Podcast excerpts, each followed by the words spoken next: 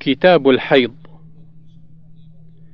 الباب الأول في قوله تعالى: ويسألونك عن المحيض الآية 171 عن أنس رضي الله عنه أن اليهود كانوا إذا حاضت المرأة فيهم لم يآكلوها ولم يجامعوها في البيوت فسأل أصحاب النبي صلى الله عليه وسلم النبي صلى الله عليه وسلم فأنزل الله عز وجل: ويسألونك عن المحيض قل هو أذى فاعتزلوا النساء في المحيض إلى آخر الآية.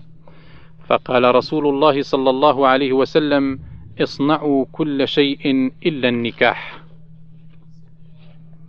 فبلغ ذلك اليهود فقالوا: ما يريد هذا الرجل أن يدع من أمرنا شيئا إلا خالفنا فيه.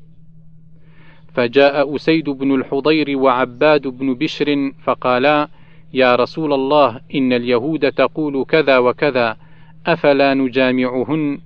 فتغير وجه رسول الله صلى الله عليه وسلم حتى ظننا أن قد وجد عليهما، فخرجا فاستقبلتهما هدية من لبن إلى رسول الله صلى الله عليه وسلم فأرسل في آثارهما فسقاهما فعرفا أن لم يجد عليهما. الباب الثاني صفة غسل المرأة من الحيضة والجنابة 172 عن عائشة أن أسماء رضي الله عنهما سألت النبي صلى الله عليه وسلم عن غسل المحيض فقال تأخذ إحداكن ماءها وسدرتها فتطهر وتحسن الطهور ثم تصب على رأسها فتدلكه دلكا شديدا حتى تبلغ شؤون رأسها ثم تصب عليها الماء ثم تأخذ فرصة ممسكة فتطهر بها. فقالت أسماء وكيف أتطهر بها؟ فقال سبحان الله تطهرين بها. فقالت عائشة كأنها تخفي ذلك. تتبعين أثر الدم. وسألته عن غسل الجنابة فقال تأخذ ماء فتطهر فتحسن الطهور أو تبلغ الطهور ثم تصب على رأسها فتدلكه حتى تبلغ شؤون رأسها ثم تفيض عليها الماء. فقالت عائشة نعم النساء نساء الأنصار لم يكن ليمنع ليم ليمنعهن الحياء أن يتفقهن في الدين. أخرجه البخاري 314 الباب الثالث مناولة الحائض الخمرة والثوب. 173 عن أبي هريرة رضي الله عنه قال بينما رسول الله صلى الله عليه وسلم في المسجد فقال يا عائشة ناوليني الثوب فقالت إني حائض فقال إن حيضتك ليست في يدك فناولته. الباب الرابع ترجيل الحائض وغسلها رأس الرجل. 174 عن عائشة رضي الله عنها قالت إن كنت لأدخل البيت للحاجة والمريض فيه فما أسأل عنه إلا وأنا مارة. وإن كان رسول الله صلى الله عليه وسلم ليدخل علي رأسه وهو في المسجد فأرجله وكان لا يدخل البيت إلا لحاجة إذا كان معتكفا. أخرجه البخاري 2028 الباب الخامس الاتكاء في حجر الحائض والقراءة. 175 عن عائشة رضي الله عنها أنها قالت كان رسول الله صلى الله عليه وسلم يتكئ في حجري وأنا حائض فيقرأ القرآن. أخرجه البخاري 297 الباب السادس النوم مع الحائض في لحاف. 176 عن أم سلمة رضي الله عنها قالت بين أنا مضطجعة مع رسول الله صلى الله عليه وسلم في الخميلة إذ حضت فانسللت فأخذت ثياب حيضتي فقال لي رسول الله صلى الله عليه وسلم أنفست قلت نعم. فدعاني فاضطجعت معه في الخميلة. قالت وكانت هي ورسول الله صلى الله عليه وسلم يغتسلان في الإناء الواحد من الجنابة.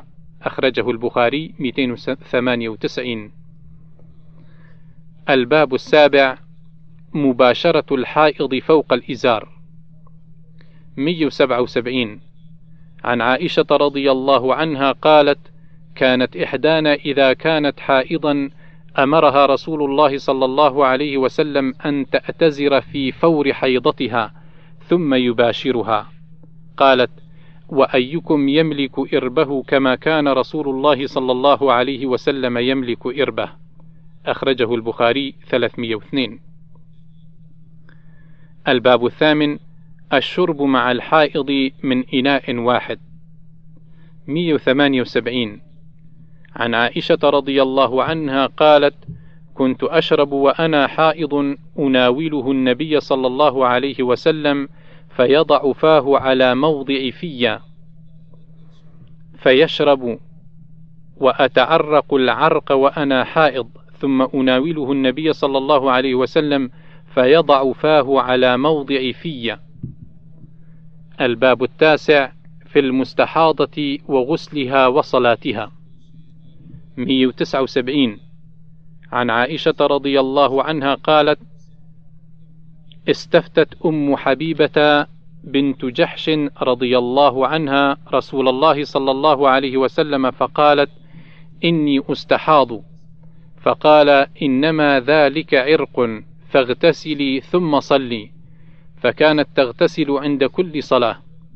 قال الليث بن سعد ولم يذكر ابن شهاب أن رسول الله صلى الله عليه وسلم أمر أم حبيبة بنت جحش رضي الله عنها أن تغتسل عند كل صلاة ولكنه شيء فعلته هي. أخرجه البخاري 327 الباب العاشر الحائض لا تقضي الصلاة وتقضي الصوم. 180 عن معاذة قالت: سألت عائشة رضي الله عنها فقلت: ما بال الحائض تقضي الصوم ولا تقضي الصلاة؟ فقالت: أحرورية أنت؟ قلت: لست بحرورية ولكني أسأل. قالت: كان يصيبنا ذلك فنؤمر بقضاء الصوم ولا نؤمر بقضاء الصلاة. أخرجه البخاري 321 الباب الحادي عشر خمس من الفطرة. 181 عن أبي هريرة رضي الله عنه عن النبي صلى الله عليه وسلم قال الفطرة خمس أو خمس من الفطرة. الختان والاستحداد وتقليم الأظفار ونتف الإبط وقص الشارب. أخرجه البخاري 5889 الباب الثاني عشر عشر من الفطرة. 182 عن عائشة رضي الله عنها قالت قال رسول الله صلى الله عليه وسلم عشر من الفطرة. قص الشارب وإعفاء اللحية والسواك واستنشاق الماء وقص الأظفار وغسل البراجم ونتف الإبط وحلق العانة وانتقاص الماء. قال زكريا قال مصعب ونسيت العاشرة إلا أن تكون المضمضة. زاد قتيبة قال وكيع انتقاص الماء يعني الاستنجاء. الباب الثالث عشر مناولة الأكبر السواك. 183 عن عبد الله بن عمر رضي الله عنهما أن رسول الله صلى الله عليه وسلم قال: أراني في المنام أتسوك بسواك فجذبني رجلان أحدهما أكبر من الآخر فناولت السواك الأصغر منهما فقيل لي كبر فدفعته إلى الأكبر. أخرجه البخاري 246 الباب الرابع عشر أحف الشوارب وأعف اللحى. 184 عن ابن عمر رضي الله عنهما قال قال رسول الله صلى الله عليه وسلم خالفوا المشركين أحفوا الشوارب وأوفوا اللحى. أخرجه البخاري 5892 185 عن أنس بن مالك رضي الله عنه قال وقت لنا في قص الشارب وتقليم الأظفار ونتف الإبط وحلق العانة أن لا نترك أكثر من أربعين ليلة. الباب الخامس عشر غسل البول من المسجد 186 عن أنس بن مالك رضي الله عنه قال بينما نحن في المسجد مع رسول الله صلى الله عليه وسلم إذ جاء أعرابي فقام يبول في المسجد فقال أصحاب رسول الله صلى الله عليه وسلم مه مه قال قال رسول الله صلى الله عليه وسلم لا تزرموه دعوه فتركوه حتى بال ثم إن رسول الله صلى الله عليه وسلم دعاه فقال له إن هذه المساجد لا تصلح لشيء من هذا البول ولا القذر، وإنما هي لذكر الله عز وجل والصلاة وقراءة القرآن، أو كما قال رسول الله صلى الله عليه وسلم. قال: فأمر رجلا من القوم فجاء بدلو من ماء فشنه عليه. أخرجه البخاري 6024 الباب السادس عشر. نضح بول الصبي من الثوب. 187 عن أم قيس بنت محصن رضي الله عنها أنها أتت رسول الله صلى الله عليه وسلم بابن لها لم يبلغ أن يأكل الطعام. قال عبيد الله أخبرتني أن ابنها ذاك بال في حجر رسول الله صلى الله عليه وسلم فدعا رسول الله صلى الله عليه وسلم بماء فنضحه على ثوبه ولم يغسله غسلا. الباب السابع عشر غسل المني من الثوب. 188 عن عبد الله بن شهاب الخولاني قال كنت نازلا على عائشة رضي الله عنها فاحتلمت في ثوبي فغمستهما في الماء فرأتني جارية لعائشة رضي الله عنها فأخبرتها فبعثت إلي عائشة فقالت ما حملك على ما صنعت بثوبيك؟ قال قلت رأيت ما يرى النائم في منامه. قالت هل رأيت فيهما شيئا؟ قلت لا. قالت فلو رأيت شيئا غسلته لقد رأيتني وإني لأحكه من ثوب رسول الله صلى الله عليه وسلم يابسا بظفري. أخرجه البخاري 223 الباب الثامن عشر. غسل دم الحيضة من الثوب.